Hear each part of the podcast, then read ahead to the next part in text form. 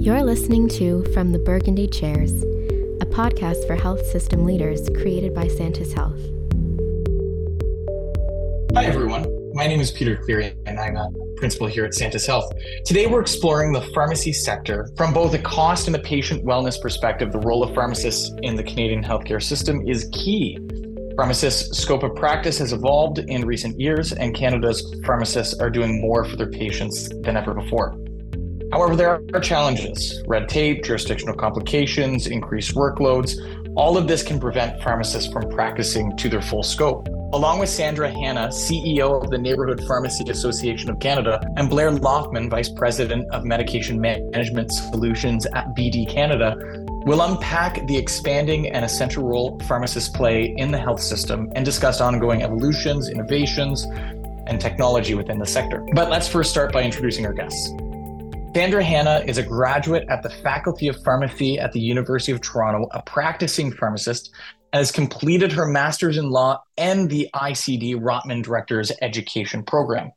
She has served as CEO of the neighborhood pharmacy since 2019, after serving for two years as the Vice President, Pharmacy Affairs at the association.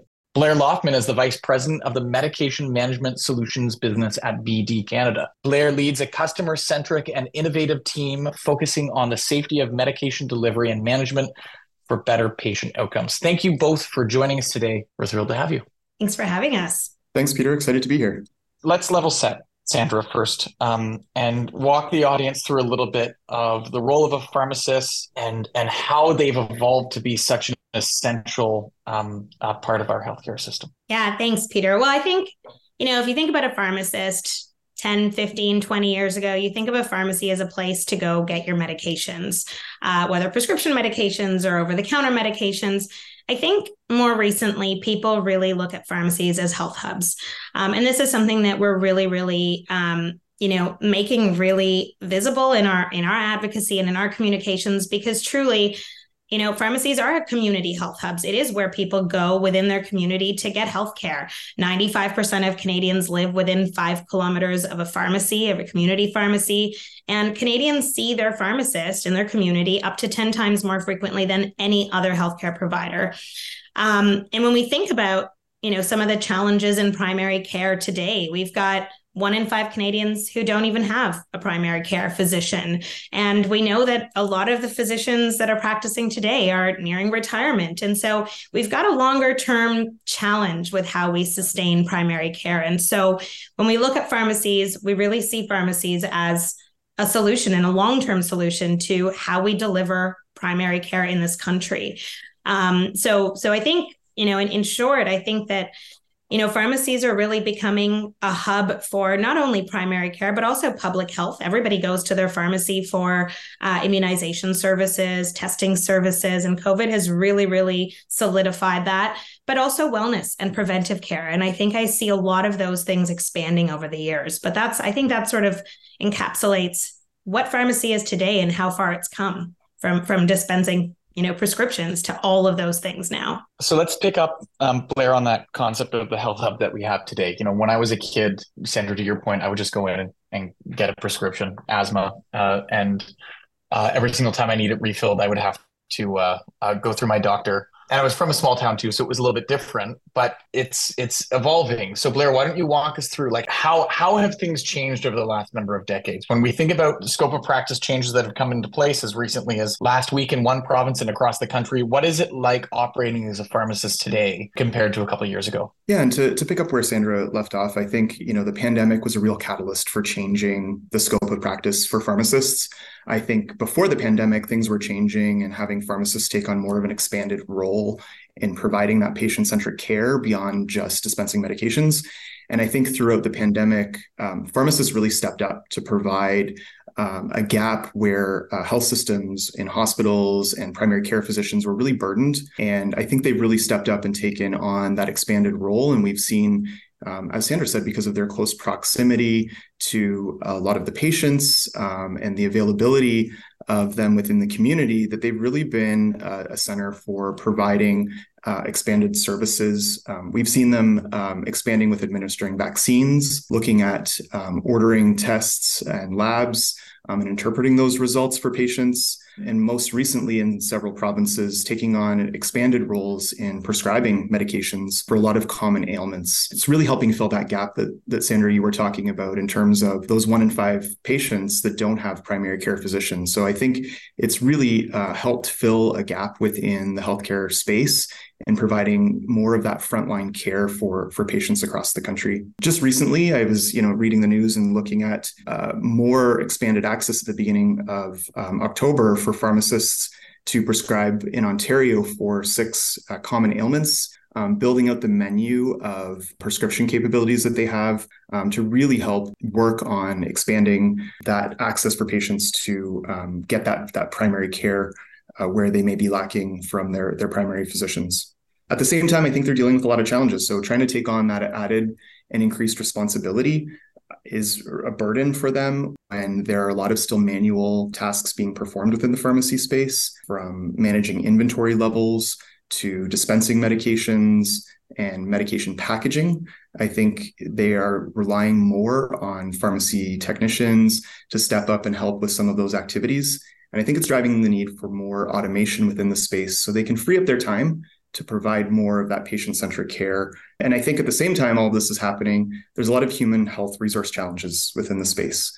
So while they're trying to provide uh, more time with patients, they're not able to scale up their staff due to those shortages and skilled uh, clinicians, uh, whether it be pharmacists, registered pharmacy technicians, there's just not availability in the market for them to scale up their pharmacies uh, to be able to deal with this increased responsibility and, and, scope. And I think when we look at patients and the aging population that we have in Canada across the country, we're seeing just more prevalence of complex patients that are being prescribed multiple medications. Looking at some of the statistics, you know, pharmacists are dispensing on average of 35 prescriptions um, for people aged 60 to 79 and up to 74 prescriptions for those aged 80 and above. And I think that's really driving the need for compliance packaging to ensure medication safety and delivery. And pharmacists are looking for ways to be able to provide that um, to their patient population to ensure that adherence within the community, given that a lot of those patients are staying at home longer, where they're not in long term care facilities or in assisted living facilities where they have maybe nursing support um, to administer those, those medications. Um, so I think it's you know really driving that need for automation throughout the space to really take some of those operational tasks of the pharmacy and try and free up time um, for them to spend with patients uh, within the community and provide that expanded list of services that are helping supplement the rest of the healthcare system in Canada. Just to just to sort of add on to Blair's comment, I think that you know, I, I want to pick up on a point that he made that was really good. I think, you know, as we continue to see pharmacists doing more and more, which is fantastic, I think the really, really interesting thing that came out of the pandemic is really the public and government's awareness of of what pharmacists can do within their communities and how they really are able to execute and deliver. Um, so, you know, interestingly, scope um, yes, it has certainly advanced in the past, you know, past couple of years, but you know, some provinces like Alberta have had full scope and prescribe, you know, prescriptive ability and the ability to, you know, uh, do tests and and order labs for for close to a decade. Their prescriptive ability um, authority has existed, and so I think what was really interesting and what was really really catalyzed by the pandemic is the awareness of the public about pharmacies being able to be this community health hub and the way that pharmacies really did act as those community health hubs throughout the pandemic. And that has really persisted. And that sort of brings to you know brings to, to blair's point about the more public awareness and the more government awareness there is the more people are looking and, and policymakers are looking to pharmacies and pharmacists to do more which in you know in the context of of uh, strained HHR really begs the question of how do we do more? How do we continue to do more and more to meet the public demand? And then what of what we are already doing today can we automate or can we you know um, expand the scope of technicians that was another thing that was really really accelerated during the pandemic to help technicians be able to balance some of that load too so so just wanted to pick up on that because i, I think you're you're spot on blair in that in that you know we're, we're doing more and that's fantastic and there's more public awareness but how do we support our pharmacy teams to continue to be able to deliver on the needs of their communities it strikes me as a lot of the changes that have been made are common sense and you got to wonder you know, in some ways, why they've taken so long. Like I think back to 2011 when I was working in Ontario, because I have an Ontario specific understanding of, of some of the stuff from from back when I was working working in that context. The language from government and from when I was there and from some of my colleagues at Santis were there were we got to do things differently. Uh, the demographics are changing. Uh, we have an aging population coming. You know, I think I think people have been wa- raising the flag on HHR for a long time, and it strikes me as wild sometimes that even even as late as you know the opioid crisis the authorities that even the federal government's had uh, to enable pharmacists to do more the authorities were there to switch. They just had to had to do them. Um, so to your point that awareness of the capability of the pharmacist it's it's wild how common sense the changes are and how quickly they're being made once that awareness is there. But i feel like that's the tip of the iceberg especially as we start looking ahead to the the silver tsunami is I, I think I'm coining somebody else smarter than me who said that. What are you and and maybe why don't we start with you, Sandra? What are you what are you seeing as the challenges ahead? Like what are the headwinds that we're we're we're going into and, and where do you see pharmacy um, as a as a as a, a central role or a peripheral role in in supporting some of those headwinds? Well, I'm going to start by saying that I think advocacy is a very very interesting game and it's it's one that people don't generally really appreciate until they're in it. I know I certainly didn't until I came into this role here at the association because it is a long game and oftentimes it really you know you you're saying the same things and it makes perfect sense to you as a stakeholder but recognizing that stakeholder um, you know relations people at government um, and and ministers offices premiers offices et cetera have to balance the needs of of so many different stakeholders. And so oftentimes you do feel like you're saying the same thing over and over and it makes so much sense and it's so so logical but it kind of requires that perfect storm in order for it to be the right solution to the right problem at the perfect time at the right cost and it sort of requires that perfect storm to really make it you know to get it over the finish line.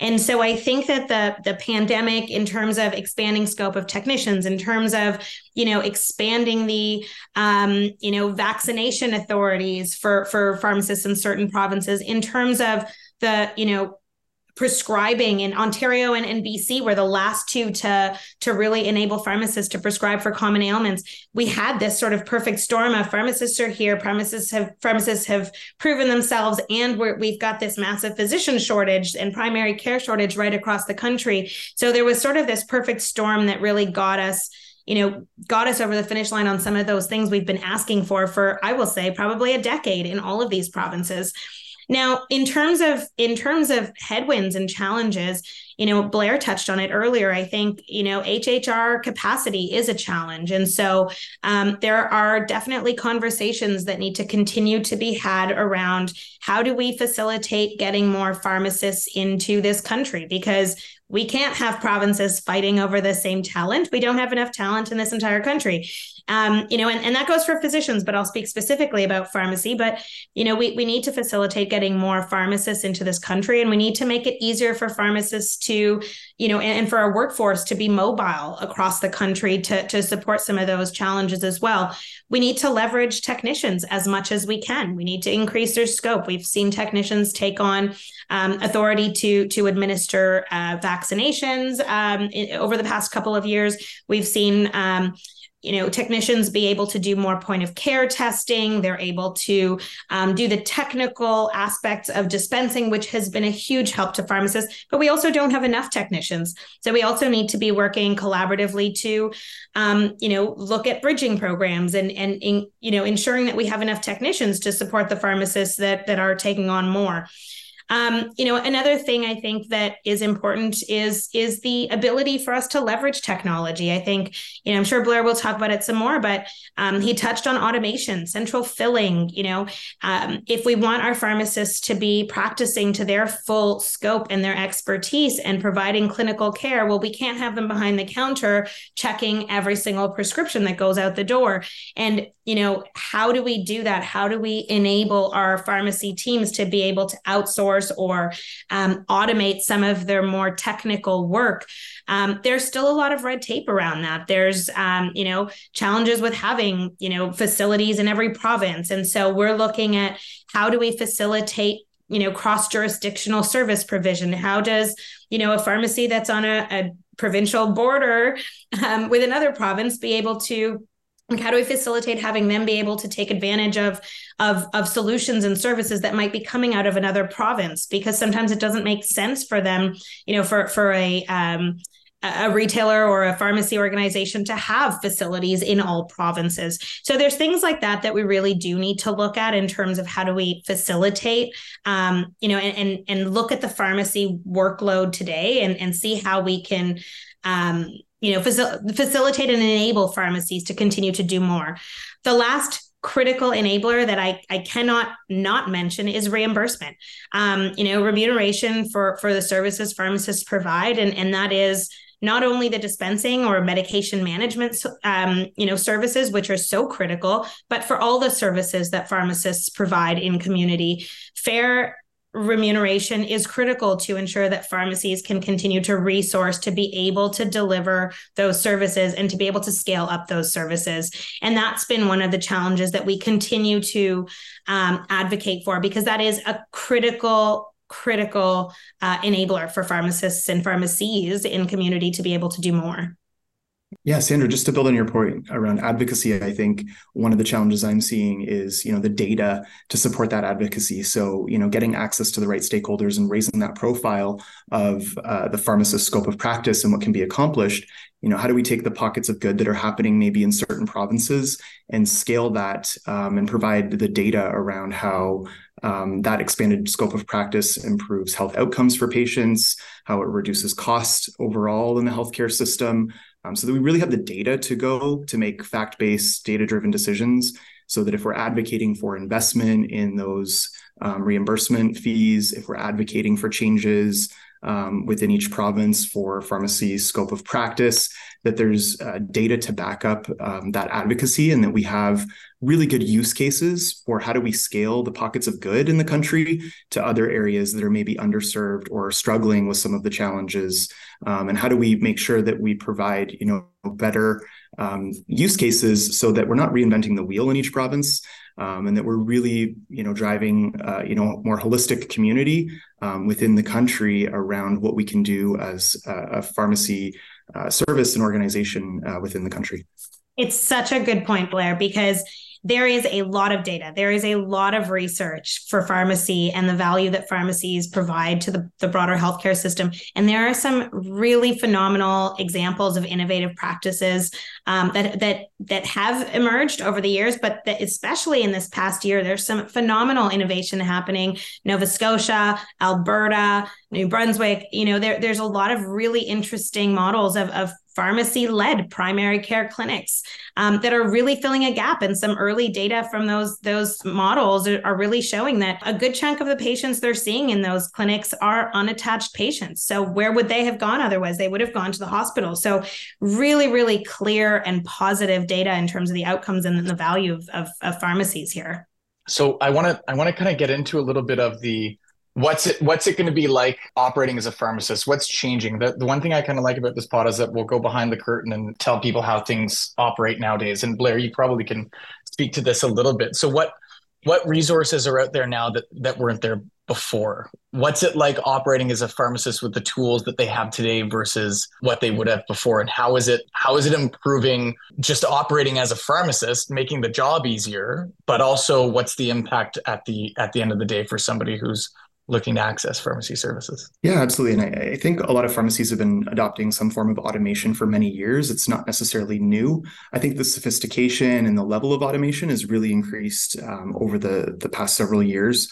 Um, you know, we've seen pharmacies really adopting technologies to help them automate things such as medication counting, packaging of medications into different formats for vial or compliance packaging and really automating some of the dispensing workflow to really provide you know streamlined workflow and at the same time trying to improve that safety overall um, with that added volume the added work and stress within the pharmacy environment uh, the more that we can automate the more that we can reduce some of those adverse events that might occur where there's mistakes made um, automation has really you know proven itself to reduce some of that error and try to you know streamline that that operation. And, and i really look at technology as an enabler to provide more of that patient centric care and free up that time um, especially with a lot of those repetitive tasks really trying to automate that um, is really freeing up time for pharmacy uh, pharmacies to provide those services and become those those health hubs that Sandra talked about. Um, we're seeing a lot of the large pharmacies and banners across the country um, centralize their operations into central fill facilities where they're taking that work out of the retail location and doing that uh, to try and gain some scale in production. I think our problem in the Canadian market space is we have a population that's quite spread out. Um, and how do we gain that scale in operations rather than trying to recreate the same operational processes at multiple different retail locations, especially ones that are you know uh, lower volume? How do we centralize that production and gain that scale to really drive down cost, drive down error, and free up the time in those community pharmacies to be able to be spending that time with patients rather than on on those operational processes. Um, you know, really looking at um, some of the the technologies out in the space. You know, BD has been at the forefront of providing a lot of new innovations. Um, you know, traditionally we were very much prevalent in the hospital spaces and automating a lot of the pharmacy workflows around dispensing medications in hospitals and infusions for patients. And we've really taken um, an investment in acquiring new technologies within our portfolio and realizing the potential within the retail, the community, and long term care uh, facilities to automate some of those pharmacy services. So we made acquisitions with um, Parata Systems uh, back in 2022 and really brought in um, a whole new pillar within our business around pharmacy automation to provide a, a, pretty comprehensive line of medication packagers to help with compliance packaging, whether that be in vial, blister card, or pouch packaging, to really deliver medications in the right format that patients need for the different care settings um, that they might be in, whether that be at home or within assisted living or long term care uh, facilities. And we're really trying to partner with a lot of um, organizations, with pharmacists to really gather data. So as we see that technology um, become adopted, we're really trying to gain some of the data around what are the economic benefits, what are some of the efficiencies, um, case studies around looking at how uh, centralizing or automating certain processes freed up time to provide more uh, time for uh, patient centric care and really you know overall what's that economic benefit and what's that patient benefit within the whole healthcare system? So i think it's something that we're still evolving and working on and looking for those partners within the community to provide us um, with that that data and provide you know examples of what best in class and what those innovative practices can look like and how do we scale that and provide that for more communities throughout the country. So sandra with pharmacists having more time with all of this um, innovation uh, in their operations, what are they doing with it? What will somebody walking in off the street see differently? Well, I think I think we're not there yet to be honest, Peter. I think we're not there yet. I think there's a lot of great solutions out there. As Blair mentioned, there's a lot of great automation in store. There's a lot of opportunity to centralize some of those sort of more technical tasks for pharmacies, but there's still a lot of red tape around that. And there's still um, there's still opportunities to optimize that and to, you know, bring that into practice a little bit more because as we do, I really am a big believer of this, as we do automate more of the day-to-day tasks as we do centralize you know to take advantage of scale as as blair mentioned some of those technical tasks. Pharmacists will be able to do a lot more appointment based services will be more available to spend more time with patients. And and frankly i think those primary care and public health services those can't be automated. They can't be centralized. You know those clinical services are a what is most needed. That's that's what we are short of. We are short of that patient primary care practitioner interaction time. And so leveraging the pharmacist time to be able to deliver on some of those services is huge. Um, you know, we'll have pharmacists be able to spend more time with patients, but also I think we'll be able to take on more in terms of how we can fill gaps in the system. I mean, there's so many opportunities. There's still so much opportunity to grow within the primary care space.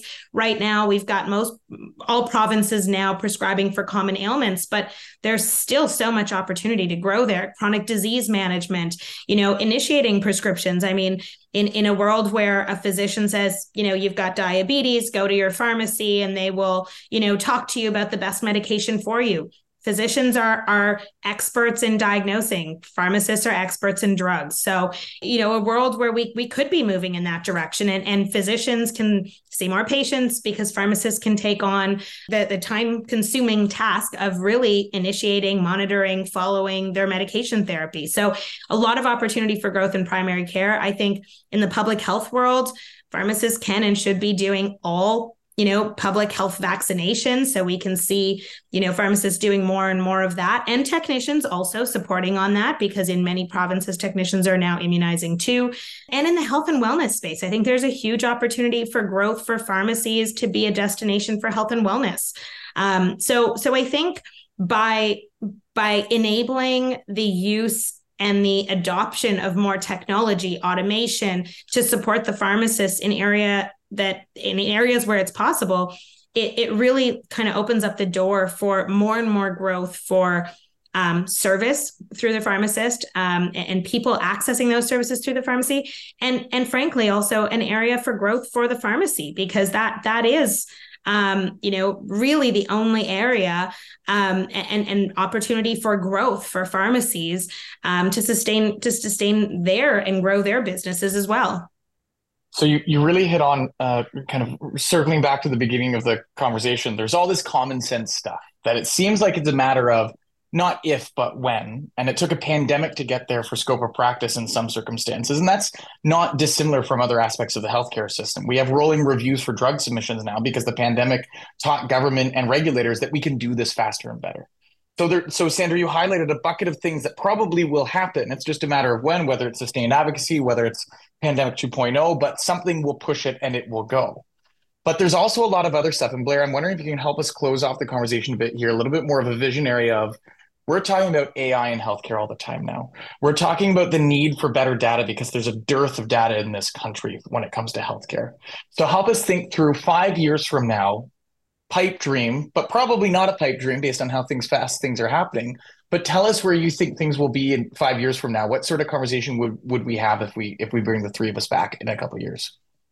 Yeah, absolutely. I think as we see, you know, more advocacy, as we see more adoption of some of the automation technologies to help with a lot of that manual work and, and process, um, I think it's all these different devices connected um, in sort of what we're calling a connected medication management um, strategy um, there's a huge amount of data being gained uh, at every interaction with a patient, um, every interaction with a medication coming into a pharmacy and leaving that pharmacy. Um, all the different devices from inventory management software, pharmacy information systems, um, medication packagers.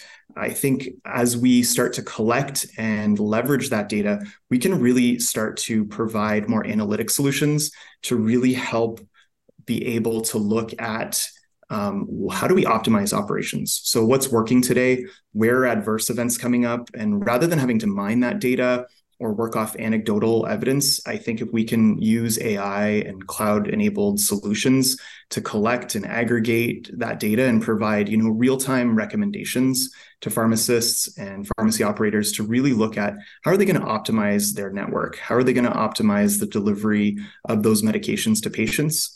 Um, so that they can really you know bring about change and uh, that spirit of continuous improvement.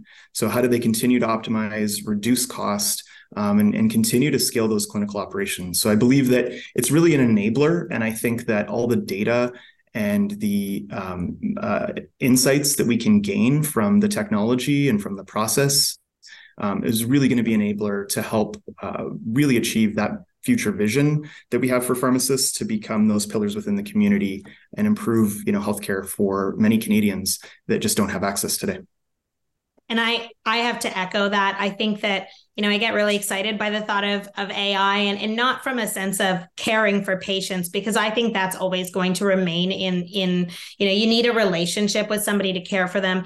Um, but I think there's so much opportunity, even in terms of like predictive, you know, modeling and you know better better understanding workflows and you know the the automation and centralization of certain services, absolutely, and you know how wearable technology and and you know wearables can start to to link into the information that we have access to to better care for patients. I don't think it'll replace but I, I totally see it as an enabler and an opportunity for us to do better for our patients. And so I think you know, five years, I think it's it's very very possible that a lot of these things are going to happen. And i think it's really really exciting because it's better care for canadians and hopefully it'll it'll enable uh, pharmacists to be able to do more in their communities. So i think it's really important you know as these technologies are adopted as we move to more cloud-based solutions really important at the forefront of everything that we need to protect patient privacy. I think uh, cybersecurity and protecting, you know, all that data that's generated from multiple different systems is going to be really vital to ensure that we um, protect that privacy of patients. We protect the integrity of that data um, to really ensure that you know we're not causing more harm um, by trying to uh, deliver more efficient and technology-enabled care. Thanks for listening. You can find this episode and more on our website at santishealth.ca and on our Twitter at santishealth. This has been from the Burgundy Chairs.